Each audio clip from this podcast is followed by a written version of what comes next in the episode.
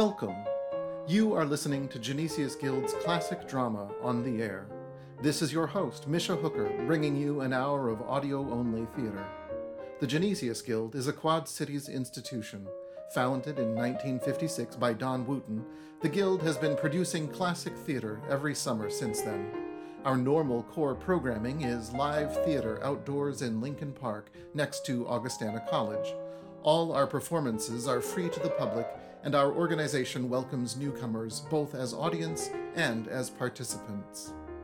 Although we had to cancel our planned 2020 season because of the COVID-19 crisis, at the time of these recordings, we were hard at work getting ready for the summer of 2021.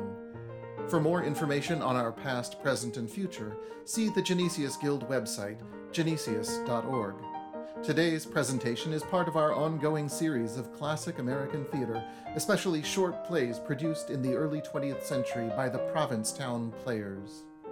As we have mentioned in earlier programs, two Davenport, Iowa natives, Susan Glaspell and George Cram Cook, started a theater group in 1915 in Provincetown on Cape Cod, Massachusetts. It turned out to have a profound influence on American drama forever. This visionary new company was the Provincetown Players, a troupe that fostered creativity in many forms. For today's program, rather than giving you multiple scripts to fill a completely theatrical bill, we will present to you a short play, followed by a poetry recitation. The play is King Arthur's Socks by Floyd Dell, who also came from the Quad Cities area. More specifically, he lived first in Barrie, Illinois, then in nearby Quincy, but his family moved to Davenport in 1903 when he was high school aged. He soon began working for newspapers, and after a few years of associating with Quad Cities intellectual circles, he moved to Chicago and then to New York, Greenwich Village to be precise. He became reassociated with Susan Glaspell and Jig Cook as they founded the Provincetown Players, and today's script was first produced in the fall of 1916 in the company's new Greenwich Village headquarters. The script is a satirical picture of love affairs, somewhat uncomfortably transformed in a 20th century setting, but palpably revisiting the love triangle of King Arthur, Guinevere, and Sir Lancelot. In our performance today, the role of Gwen, or Guinevere Robinson, is played by Chelsea Ward. Vivian Smith is played by Liz Sager, Mary by Anna Schneider, and Lancelot Jones by yours truly, Misha Hooker.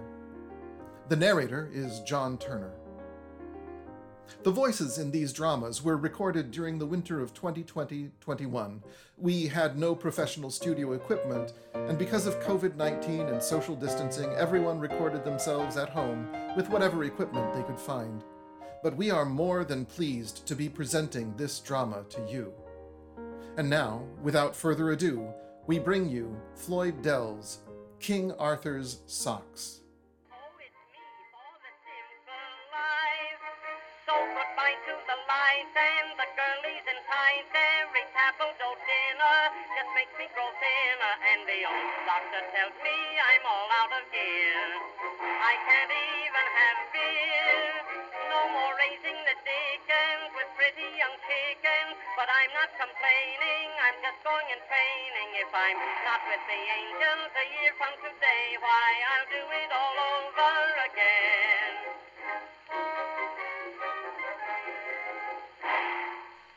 Scene: the living room of a summer cottage in Camelot, Maine. A pretty lady of between 25 and 35 is sitting in a big chair in the lamplight, darning socks. She is Mrs. Arthur Robinson, or, to give her own name, Guinevere.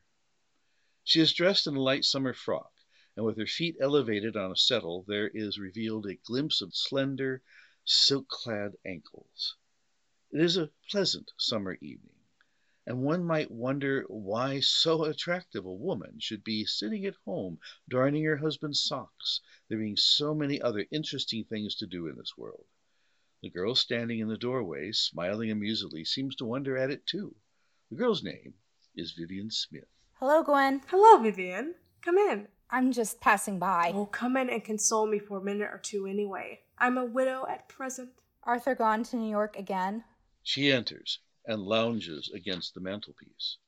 Yes, for over Sunday. And I'm lonely. You don't seem to mind. Think of a woman being that happy darning her husband's socks. Stay and talk to me. Unless you've something else going on. It's been ages since I've seen you. I'm afraid I have got something else on, Gwen. I'll give you one guess. You can't pretend to be arting at this hour of the night. I can pretend, but I won't. No, it's not the pursuit of art. It's the pursuit of a man, Gwen dear. Oh. Well, don't try to talk like a person in a Shaw play. I don't like this rigmarole about pursuit.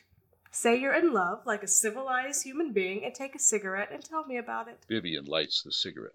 I don't know whether it's so civilized at that. You know me, Gwen. When I paint, do I paint like a lady or like a savage? Have it your own way. But don't tell me you're going in for any of this free love stuff, because I won't believe it. You're not that kind of a fool, Vivian. She darns placidly away. No, I'm not. I'm not a fool at all, Gwen dear. I know exactly what I want, and it doesn't include being disowned by my family and having my picture in the morning papers.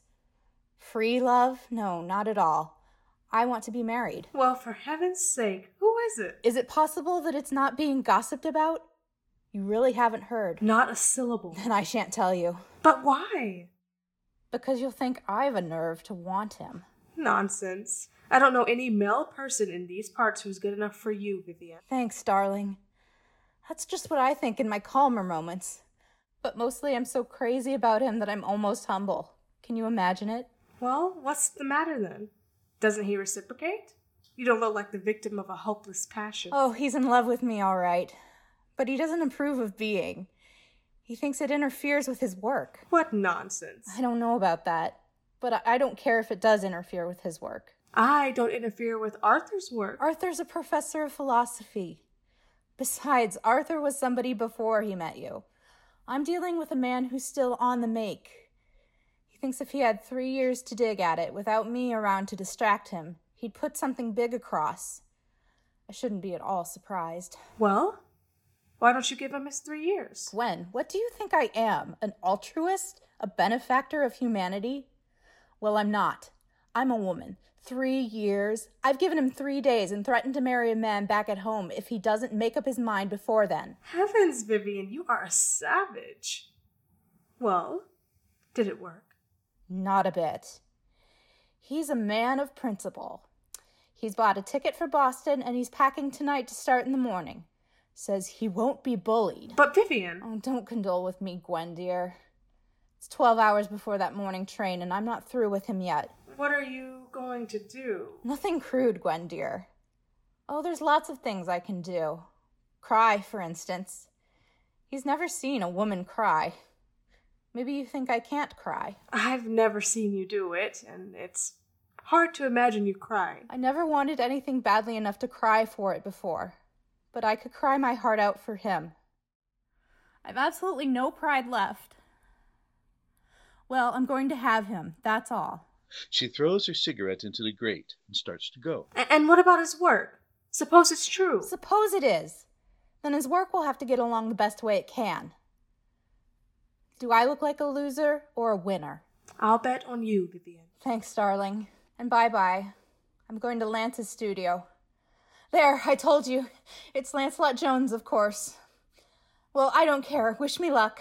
She goes. Lancelot Jones. She sits still a moment, then resumes the darning of socks. Enter from the side door Mary, the pretty servant girl, who fusses about the back of the room. Going, Mary? No, ma'am. I don't feel like going out tonight. Why, Mary? What is the matter? I'm sorry, ma'am. I can't help it. I wasn't going to say anything, but when you spoke to me... What is it, Mary? I'm a wicked girl. Yes? Tell me about it. Shall I tell you? Yes, I think you'd better tell me. I wanted to tell you. She comes to Guinevere and sinks beside her chair. I wanted to tell you before Mr. Robinson came back. I couldn't tell you if he was here. My husband? Are you afraid of him, Mary? Yes, ma'am. Oh, poor Arthur. He does frighten people. He looks so just. That's what it is, ma'am. He always makes me think of my father. Is your father a just man too, ma'am? Yes, ma'am. He's that just I'd never dare breathe a word to him about what I've done. He put me out of the house. Is it so bad, Mary? What you've done? Yes, ma'am. Do you want to tell me who it is? It's Mr. Jones, ma'am. Jones. Jones? You don't mean... Do you mean Mr. Lancelot Jones? Yes, ma'am. Oh, this is terrible. When did it happen? It sort of happened last night, ma'am. It was this way. No details, please. No, ma'am. I just wanted to tell you how it was. You see, ma'am, I went to his studio. Oh, please, Mary, please. Yes, ma'am. I don't mean that I blame you. One can't help falling in love. No, you can't, can you? But Lancelot, Mr. Jones, should have behaved better than that. Should he, ma'am? He certainly should. I wouldn't have thought it of him. So that is why... Mary, do you know? I don't know that I ought to tell you. Still, I don't know why I should protect him. Do you know that he is going away? No, ma'am. Is he? Yes, in the morning. You must go to his studio tonight. No, you can't do that. Oh, this is terrible. I'm glad he's going away, Mrs. Robinson. Are you? Yes, ma'am. Why? Because I'd be so ashamed every time I saw him. Guinevere looks at her with interest. Really? I didn't know people felt that way.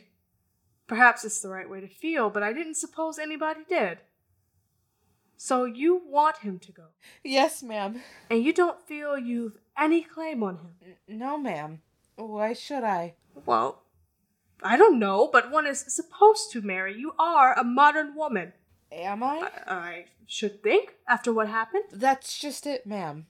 If it had been anything else, but after what happened, I just want never to see him again. You see, ma'am, it was this way. Is it necessary to tell me that, Mary? I know what happened. But you don't, ma'am. That's just it. I've been trying to tell you what happened, ma'am. Good heavens, was it so horrible? Well, go on then. What did happen? Nothing, ma'am. Nothing? That's just it.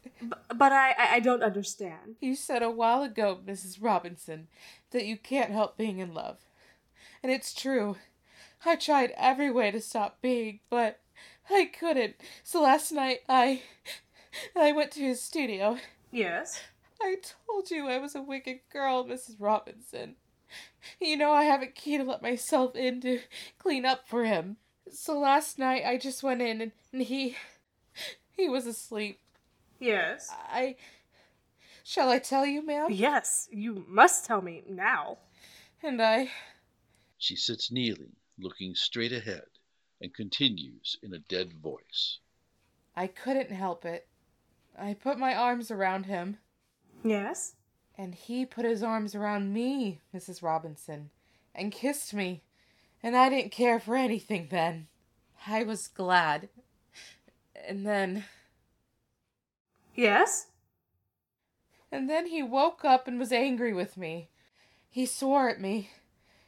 And then he laughed. And kissed me again and put me out of the room. Yes, yes, and that was all? I came home. I thought I would have died. I knew I had been wicked. Oh, Mrs. Robinson. Poor child, it's all right. You aren't so wicked as you think. Oh, I'm so glad. But it's just the same, Mrs. Robinson. I wanted to be wicked. Never mind, Mary. We all want to be wicked at times, but something always happens. It's all right. You're a good girl, Mary. So there. Stop crying. Of course, I might have known, Lancelot. We're too civilized. Stand up and let me look at you. Yes, ma'am. You're a very good-looking girl, Mary. So, he laughed and gave you a kiss and led you to the door. Well, go to bed and think no more about it. It's all right. Do you really think so, Mrs. Robinson? Is it the same thing if you want to be wicked? Oh, you're talking like my husband now, Mary. It's only a professor of philosophy who... No. It's not the same thing, as every woman knows. Run along, child. Yes, ma'am. Thank you, ma'am. Good night, ma'am. She goes. Good night, Mary. She returns to her darning. She smiles to herself, then becomes serious, stops work, and looks at the clock. Vivian! Oh, Vivian's tears! Well... She shrugs her shoulders, goes on working, then puts down her work, rises, and walks restlessly about the room. Presently, a knock at the door. She turns suddenly. The knock is repeated. She is silent, motionless for a moment. Come. Enter a young man. Lancelot. Guinevere. They go up to each other, and he takes both her hands. They stand that way for a moment. Darning King Arthur's socks, I see.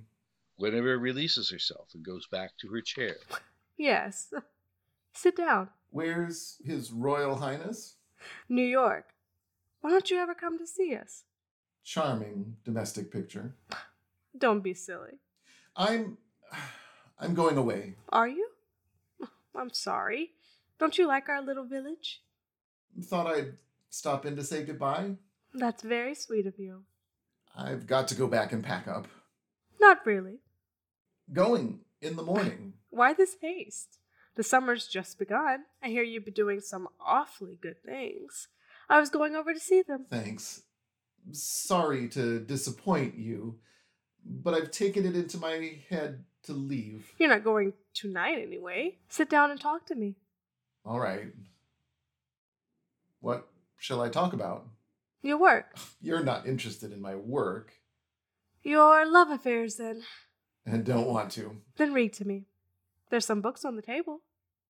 The Concept of Happiness by Professor Arthur B. Robinson. Shall I read that? I gather that you are not as fond of my husband as I am, Lancelot. But try to be nice to me anyway. Read some poetry. It needs no maxims drawn from Socrates to tell me this is madness in my blood. Guinevere looks up inquiringly.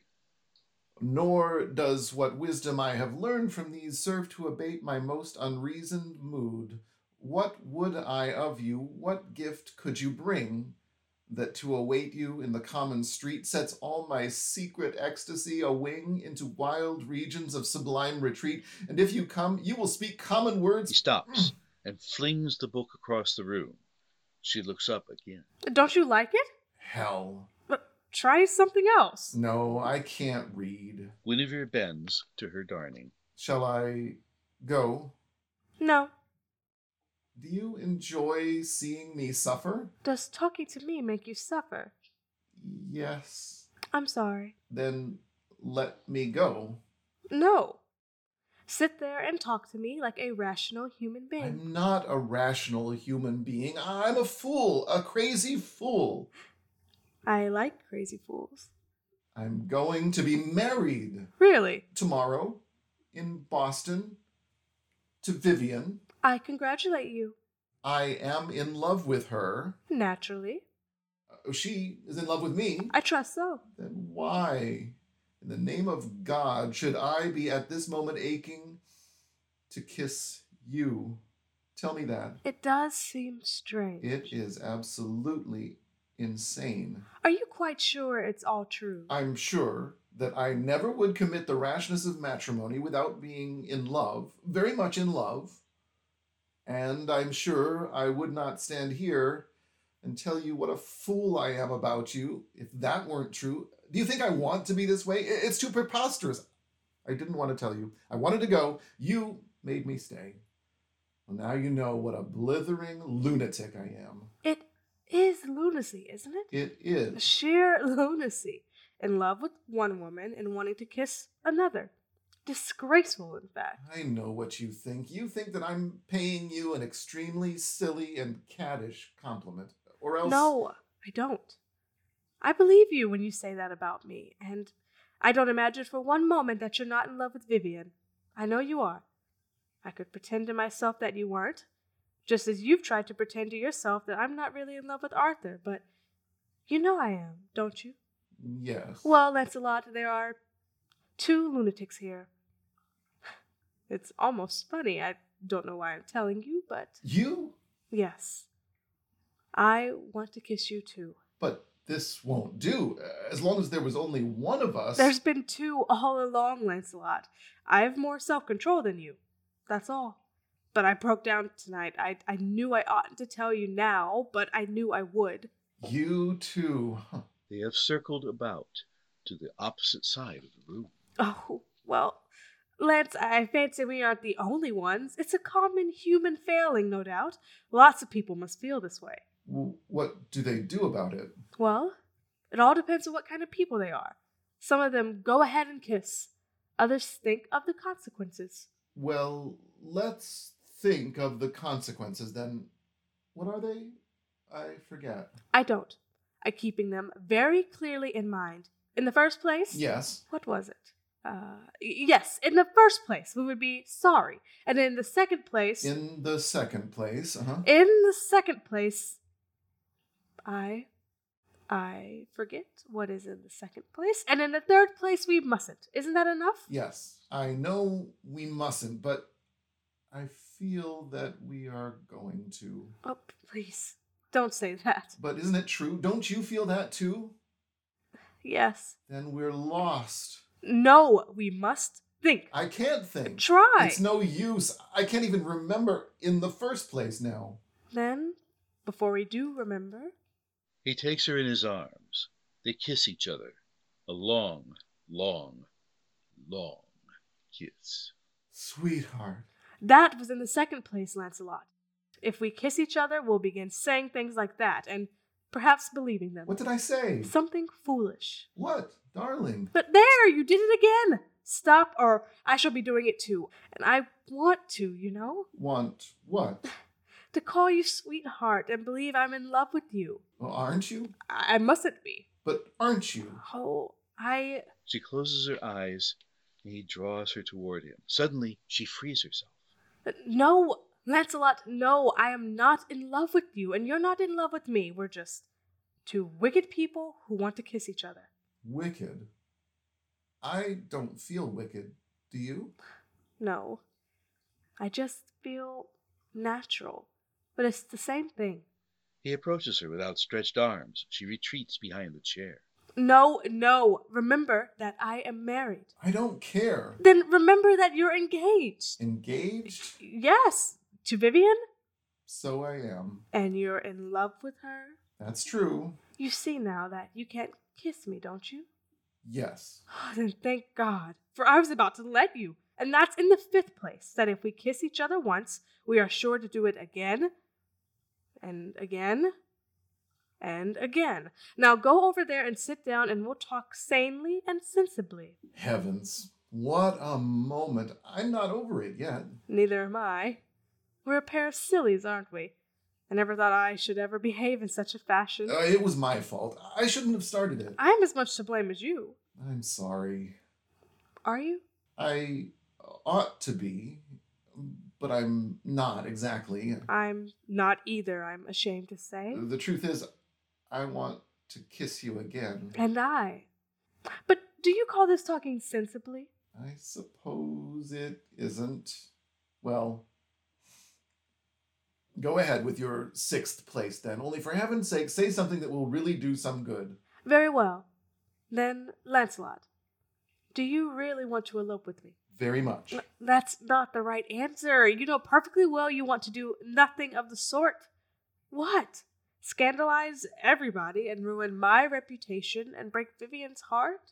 No, I don't suppose I really want to do any of those things. Then, do you want to conduct a secret and vulgar intrigue that will end either mutual disgust or in the divorce court? No, not at all. You realize, of course, that this madness of ours is something that may last no longer than a month. Perhaps. Well, then do you still want to kiss me? Think what you are saying, for I may let you, Lancelot, and that kiss may be the beginning of the catastrophe. Do you want a kiss that brings with it grief and fear and danger and heartbreak? No, I only want a kiss. No, Lancelot. No. You have lost your chance. Kiss me. Never. If you had believed for one moment that it was worth all those things, I should have believed it too and kissed you and not cared what happened. I should have risked the love of my husband and the happiness of your sweetheart without a qualm. And who knows, it might have been worth it. An hour from now, I shall be sure it wasn't. I shall be sure it was all a blind, wicked folly. But now I am a little sorry. I wanted to gamble with fate. I wanted us to stake our two lives recklessly upon a kiss and see what happened. And you couldn't. It wasn't a moment of beauty and terror to you. You didn't want to challenge fate. You just wanted to kiss me. Go. You women. Because you are afraid, you accuse us of being cowards. What do you mean? You want a love affair. Your common sense tells you it's folly. Your reason won't allow it. So you want your common sense to be overwhelmed. Your reason lost. You want to be swept off your feet. You want to be made to do something you don't approve of. You want to be wicked, and you want it to be someone else's fault. Tell me, isn't it true? Yes, it is true, except for one thing, Lancelot. I wanted you to sweep me off my feet, to make me forget everything. It was wrong. It was foolish of me to want it, but I did. Only if you had done it, you wouldn't have been to blame. I should have loved you forever because you could do it. That is all. And now, because you couldn't, I despise you. Now, you know. Go. No, Guinevere, you don't despise me. You're angry with me, and angry with yourself because you couldn't quite forget King Arthur. You're blaming me, and I'm blaming you. Isn't it amusing? You are right, Lancelot. It's my fault. Oh, I envy women like... Like whom? Like Vivian, like Mary, who can risk making fools of themselves, who forget everything and don't care what they do. I suppose that is love, and I'm not up to it. You are different. Different. Yes, I'm a coward. I couldn't have gone to your room like Mary. I couldn't have dared your scorn like Vivian. I'm not primitive enough. Despise me. You have a right to, and please go. I'm afraid... I'm not very primitive either, Gwen. I'm afraid you're not, Lance. That's the trouble with us. We're civilized. Hopelessly civilized. We had a spark of the old barbaric flame, but it went out. We put it out, quenched it with conversation. No, Lancelot, we have talked our hour away. It's time for you to pack up. Goodbye. He kisses her hand, lingeringly. You may kiss my lips if you like. There's not the slightest danger. We were unnecessarily alarmed about ourselves. We couldn't misbehave. Going? Damn you. Goodbye. He goes out. Well, that did it. If he had stayed after that, oh, good heavens. She shudders, smiles, and goes to the chair. She is placidly darning Arthur's socks when the curtain falls.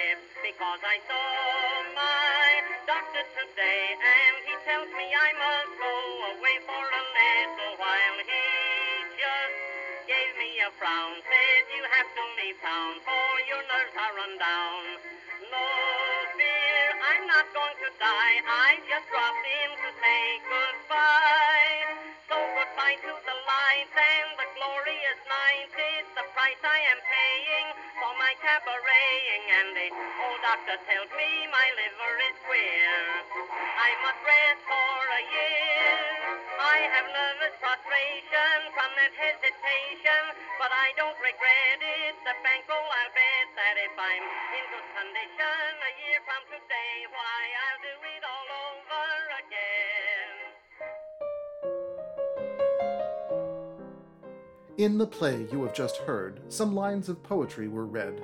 These are actually lines from a sonnet written by Arthur Davison Ficke, yet another Davenport native who was active in literary circles in the early 20th century and especially famous for his sonnet writing.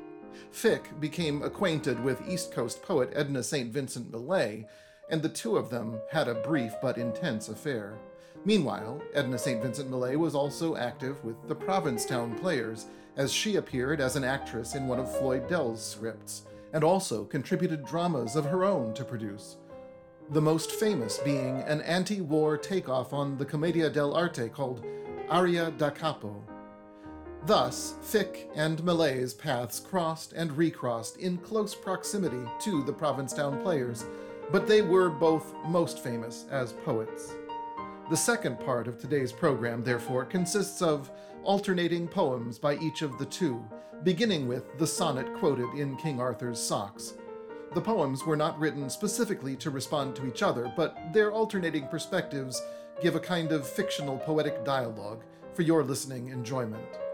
Ficke's poems are read by John Turner, and Millay's by Liz Sager. Here, then, are some selected short poems by Arthur Davison Ficke and Edna St. Vincent Millay. See the credits online for the full specific listing of references.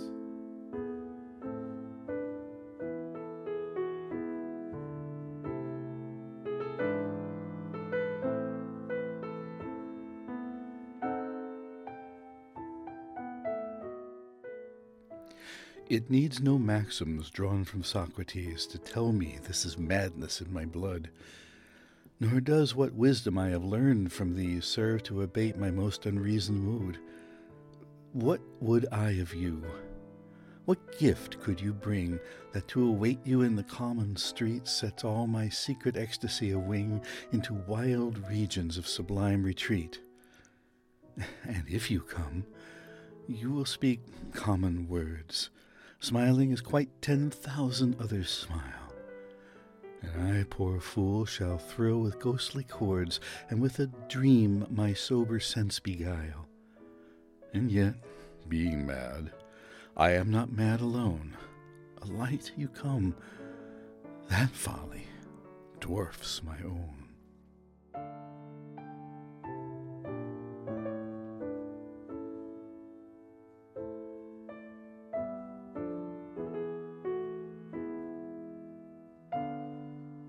Love, if I weep, it will not matter, and if you laugh, I shall not care. Foolish am I to think about it, but it is good to feel you there. Love, in my sleep, I dreamed of waking. White and awful, the moonlight reached over the floor, and somewhere there was a shutter loose. It screeched, swung in the wind, and no wind blowing. I was afraid and turned to you, put out my hand to you for comfort, and you were gone. Cold, cold as dew under my hand the moonlight lay. Love, if you laugh, I shall not care, but if I weep, it will not matter. Ah, it is good to feel you there.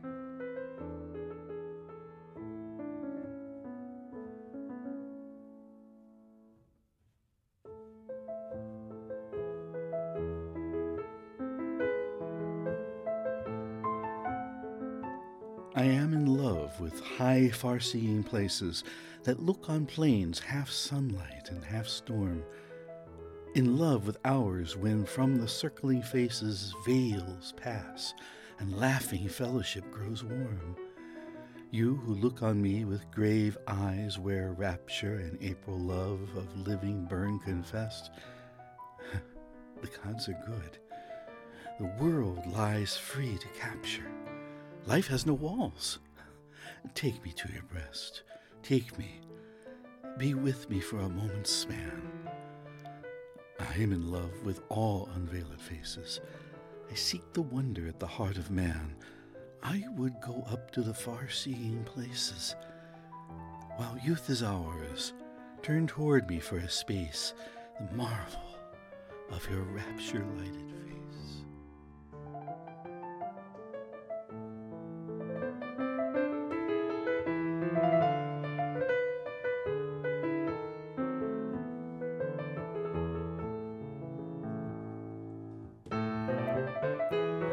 We talk of taxes, and I call you friend.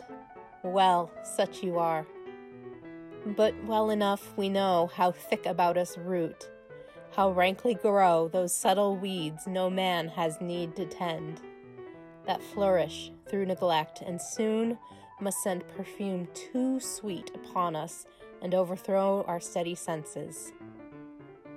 How such matters go, we are aware, and how such matters end.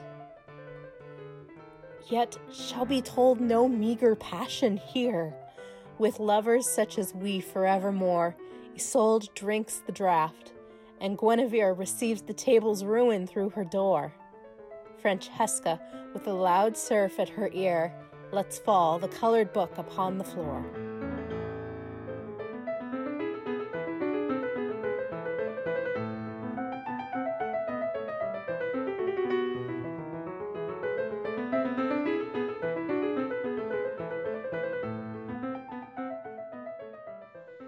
Fate, with devoted and incessant care, has showered grotesqueness round us day by day.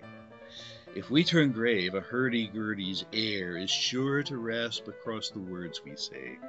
If we stand tense on brink of perilous choices, 'tis never where Miltonic headlands loom, but mid the sound of comic opera voices or the cheap blaze of some hairdresser's room. Heaven knows what moonlit turrets, hazed in bliss, saw Lancelot and Knight and Guinevere.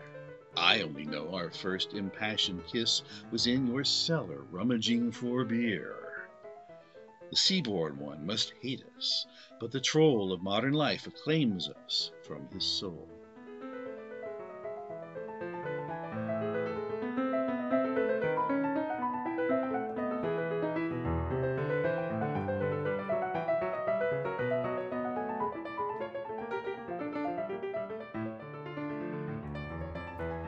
Into the golden vessel of great song let us pour all our passion. Breast to breast let other lovers lie, in love and rest, not we. Articulate so, but with the tongue of all the world. The churning blood, the long shuddering quiet, the desperate hot palms pressed sharply together upon the escaping guest, the common soul unguarded and grown strong. Longing alone is singer to the lute. Let still on nettles in the open sigh the minstrel, that in slumber is as mute as any man, and love be far and high, that else forsakes the topmost branch, a fruit found on the ground by every passer-by.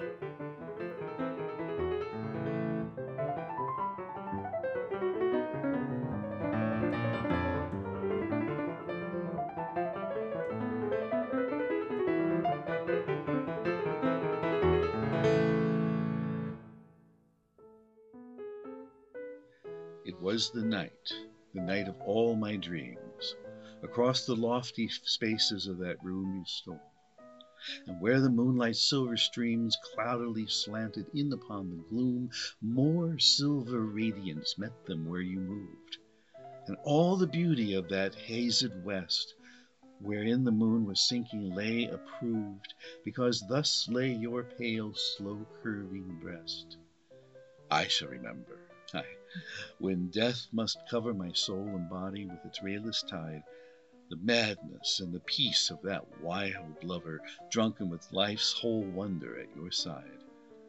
I shall remember in life's stormiest deep, even as that night I knew you there, in sleep.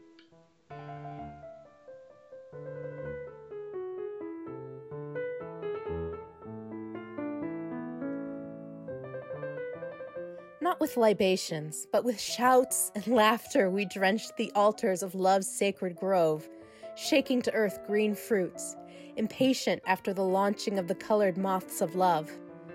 Love's proper myrtle and his mother's own we bound about our irreligious brows, and fettered him with garlands of our own, and spread a banquet in his frugal house. Not yet the god has spoken, but I fear though we should break our bodies in his flame and pour our blood upon his altar, here henceforward is a grove without a name, a pasture to the shaggy goats of Pan, whence flee forever a woman and a man.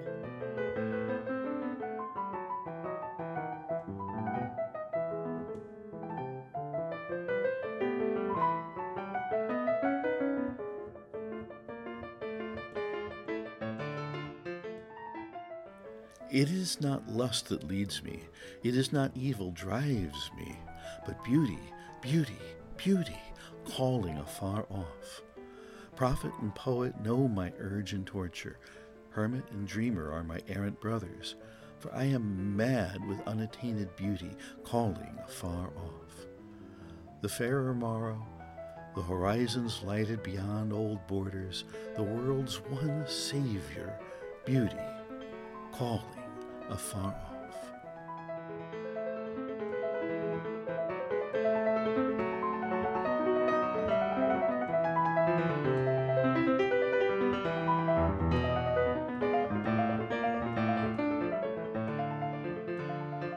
Only until this cigarette is ended, a little moment at the end of all, while on the floor the quiet ashes fall, and then firelight till a lance extended, bizarrely, with the jazzing music blended, the broken shadow dances on the wall.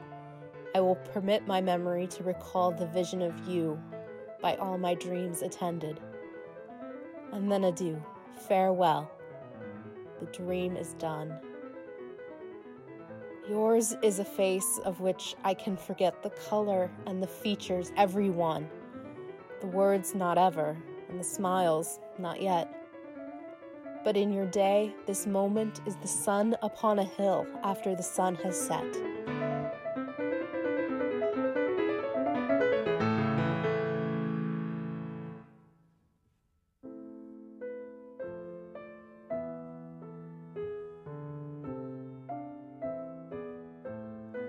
Like him whose spirit, in the blaze of noon, still keeps the memory of one secret star, that in the dusk of a remembered June thrilled the strange hour with beauty from afar.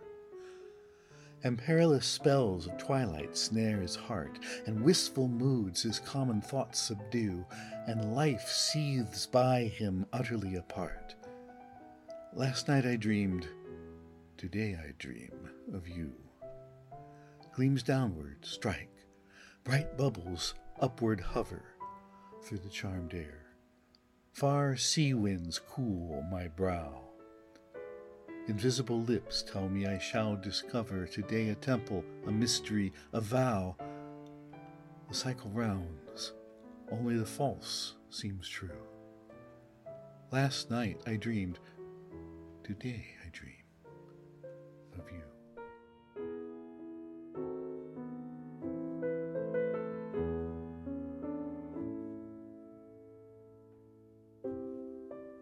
Once more into my arid days like dew, like wind from an oasis, or the sound of cold sweet water bubbling underground, a treacherous messenger, the thought of you comes to destroy me.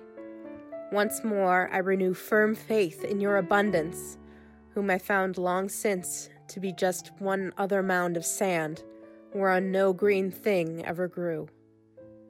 And once again, and wiser in no wise, I chase your colored phantom on the air, and sob and curse, and fall and weep and rise, and stumble pitifully onto where, miserable and lost, with stinging eyes once more I clasp, and there is nothing there.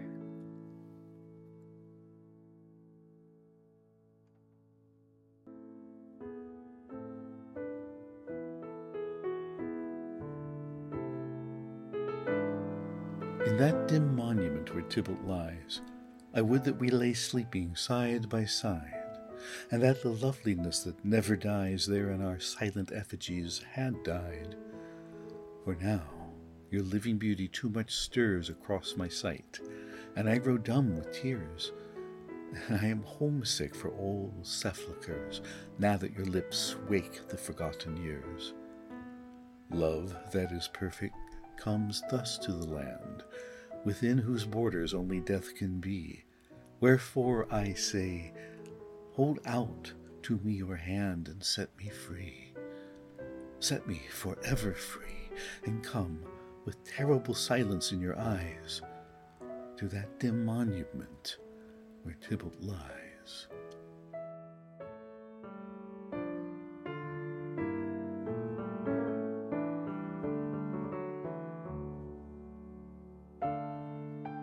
No rose that in a garden ever grew, in Homer's or in Omar's or in mine, though buried under centuries of fine, dead dust of roses, shut from sun and dew forever, and forever lost from view, but must again in fragrance rich as wine the grey isles of the air incarnadine when the old summers surge into anew. Thus, when I swear, I love with all my heart, 'tis with the heart of Lilith that I swear, 'tis with the love of Lesbia and Lucrece. And thus as well, my love must lose some part of what it is, had Helen been less fair, or perished young, or stayed at home in Greece.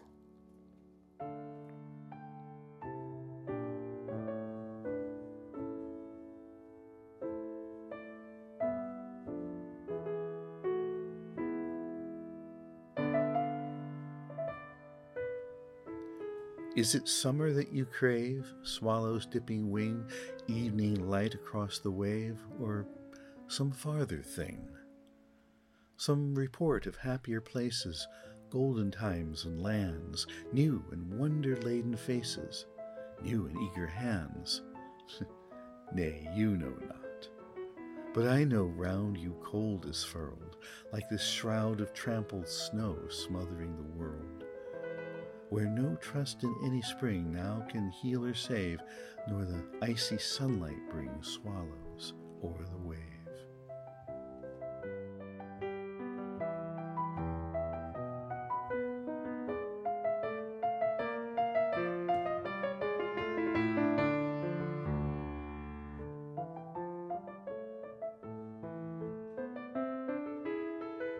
When I too long have looked upon your face, wherein for me a brightness unobscured save by the mists of brightness has its place, and terrible beauty not to be endured, I turn away reluctant from your light, and stand irresolute, a mind undone, a silly dazzled thing, deprived of sight from having looked too long upon the sun.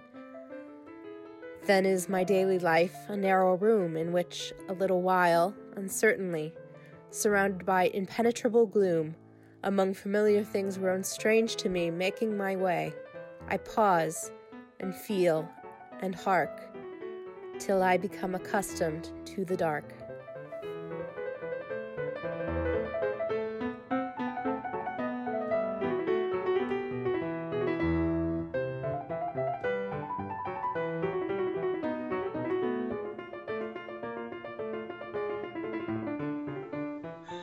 They brought me tidings, and I did not hear more than a fragment of the words they said. Their further speech died dull upon my ear, for my rapt spirit otherwhere had fled unto you in other times and places. Old memories winged about me in glad flight. I saw your lips of longing and delight, your grave, glad eyes beyond their chattering faces. I saw a world where you have been to me more than the sun, more than the waking wind. I saw a brightness that they could not see, and yet I seemed as smitten deaf and blind. I heard but fragments of the words they said. Life wanes, the sunlight darkens, you are dead.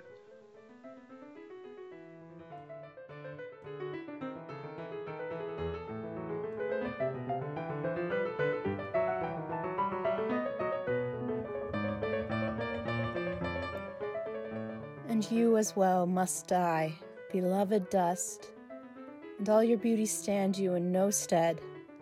This flawless, vital hand, this perfect head, this body of flame and steel before the gust of death or under his autumnal frost shall be as any leaf, be no less dead than the first leaf that fell. This wonder fled, altered, estranged, disintegrated, lost, nor shall my love avail you in your hour. In spite of all my love, you will arise upon that day and wander down the air obscurely as the unattended flower, it mattering not how beautiful you were, or how beloved above all else that dies.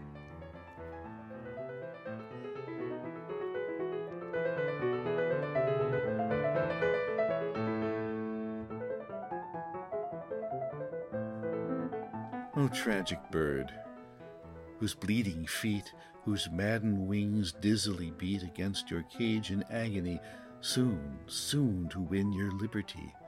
Still you believe that happiness dwells just beyond the bars you press, that if a sudden miracle gave your desire, life would be well. The old, old dream. The old, old lure.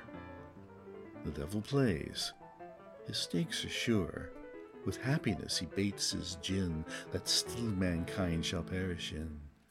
And still we trust our hearts could be blessed by the distant liberty, blind to the newer agony.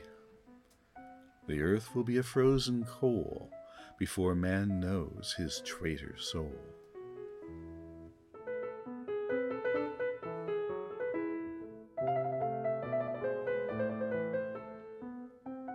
Oh, my beloved, have you thought of this?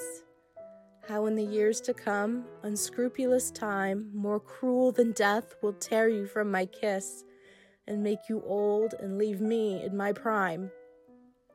How you and I, who scale together yet a little while the sweet, immortal height no pilgrim may remember or forget, as sure as the world turns, some granite night shall lie awake and know the gracious flame gone out forever on the mutual stone, and call to mind that on the day you came, I was a child, and you a hero grown. And the night pass, and the strange morning break upon our anguish for each other's sake.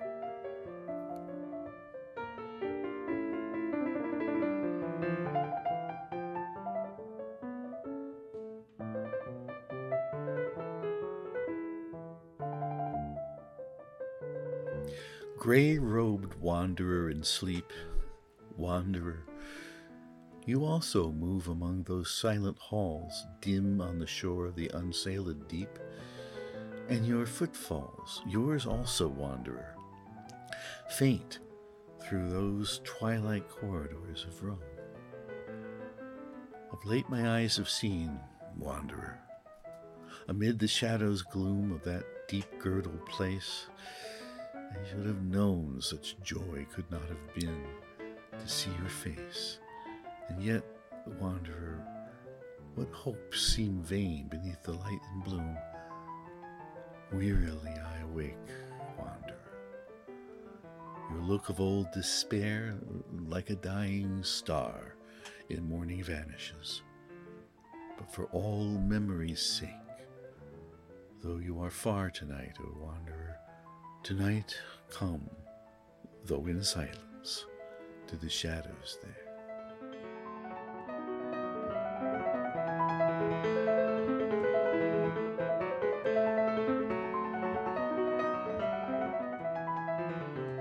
As to some lovely temple, tenantless long since, that once was sweet with shivering brass, knowing well its altars ruined, and the grass grown up between the stones, yet from excess of grief hard driven, or great loneliness the worshipper returns, and those who pass marvel him crying on a name that was. So it is now with me in my distress. Your body was a temple to delight, cold are its ashes once the breath is fled, yet here one time your spirit was wont to move. Here might I hope to find you day or night, and here I come to look for you, my love, even now, foolishly, knowing you are dead.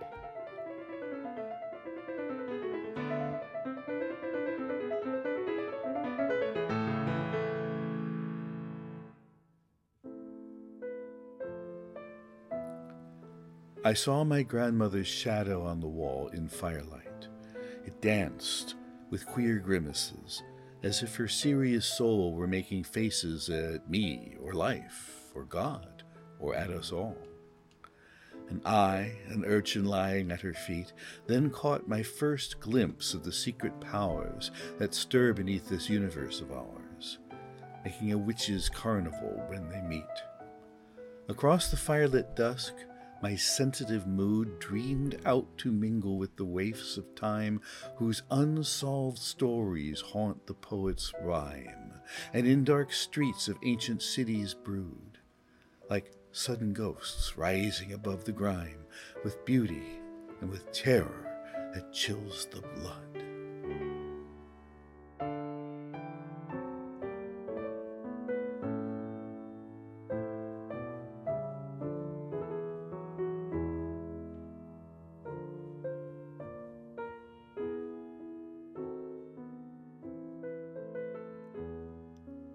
Cherish you then the hope I shall forget at length my lord Pieria.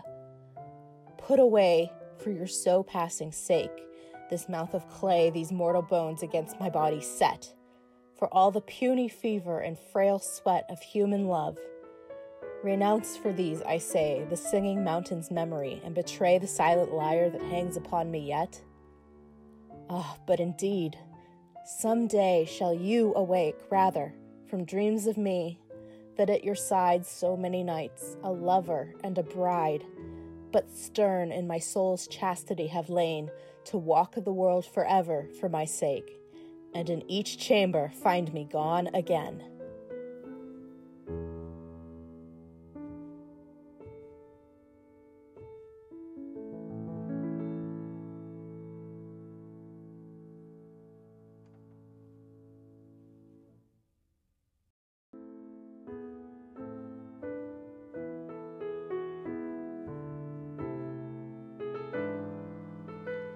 It does not seem so many years ago, those nights when I lay shivering in my bed and saw the candlelight round my aunt's head, casting its hazy, sanctifying glow, and heard her read strange story after story of Jonah, Adam, Moses, Asa, Ruth, of Solomon's old age and David's youth, things haunting, tender, terrible, or gory. Still can I see the Queen of Sheba's hair, and all real lions are but mockery to him who once knew Daniel's. There's no tree that can with Eve's great paradise tree compare. A golden light gleamed through that ancient air that leaves me homesick in modernity.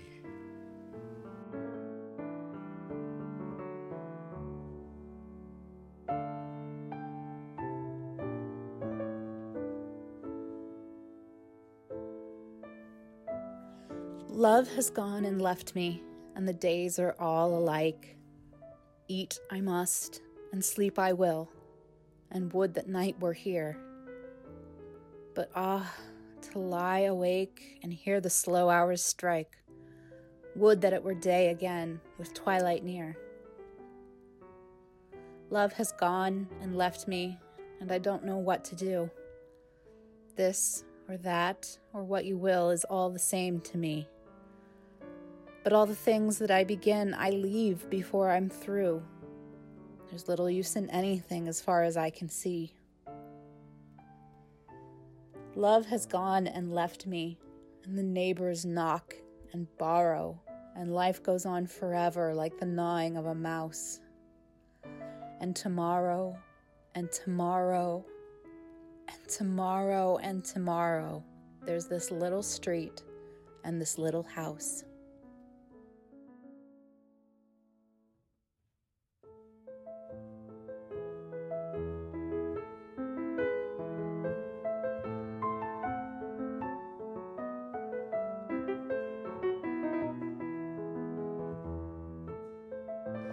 I am weary of being bitter, and weary of being wise, and the armor and the mask of these fall from me after long.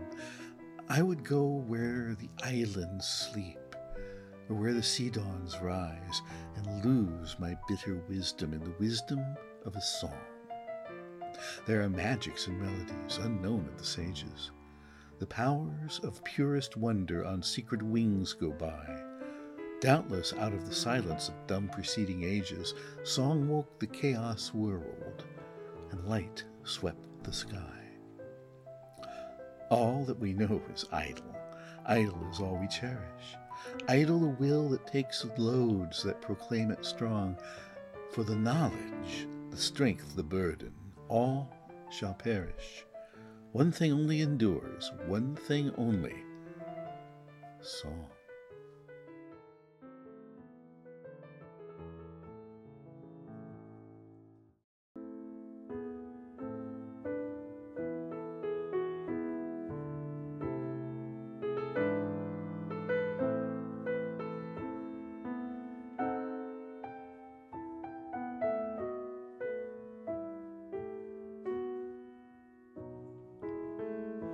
I had a little sorrow, born of a little sin. I found a room all damp with gloom and shut us all within. And little sorrow, weep, said I. And little sin, pray God to die. And I upon the floor will lie and think how bad I've been. Alas, for pious planning, it mattered not a whit. As far as gloom went in that room, the lamp might have been lit. My little sorrow would not weep, my little sin would go to sleep. To save my soul, I could not keep my graceless mind on it. So up I got in anger, and took a book I had, and put a ribbon on my hair to please a passing lad. And one thing there's no getting by, I've been a wicked girl, said I.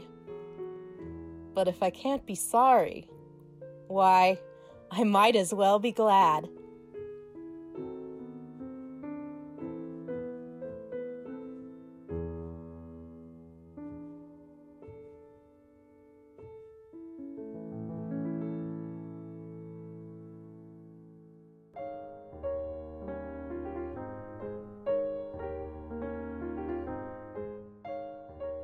This has been Genesius Guild's classic drama On the Air. Join us next time for more. Many thanks to those whose contributions have made this possible. The opening and closing music for King Arthur's Socks was Billy Murray performing I'll Do It All Over Again in a recording from 1914. The background music during the poetry reading was Bach's Aria Variata in A minor, BWV 989, performed by Brendan Kinsella. The theme music for the entire program was Chopin's Waltz in A-flat major, Opus 69, No. 1, performed by Olga Gurievich. Thanks especially to the performers whose voices you have been hearing on this broadcast. In King Arthur's Socks, Chelsea Ward as Gwen, Liz Sager as Vivian, Misha Hooker as Lancelot, and John Turner as the narrator. In the poetry reading, John Turner read poems by Arthur Davison Ficke, and Liz Sager read poems by Edna St. Vincent Millay. This is your host, Misha Hooker, signing off until next time.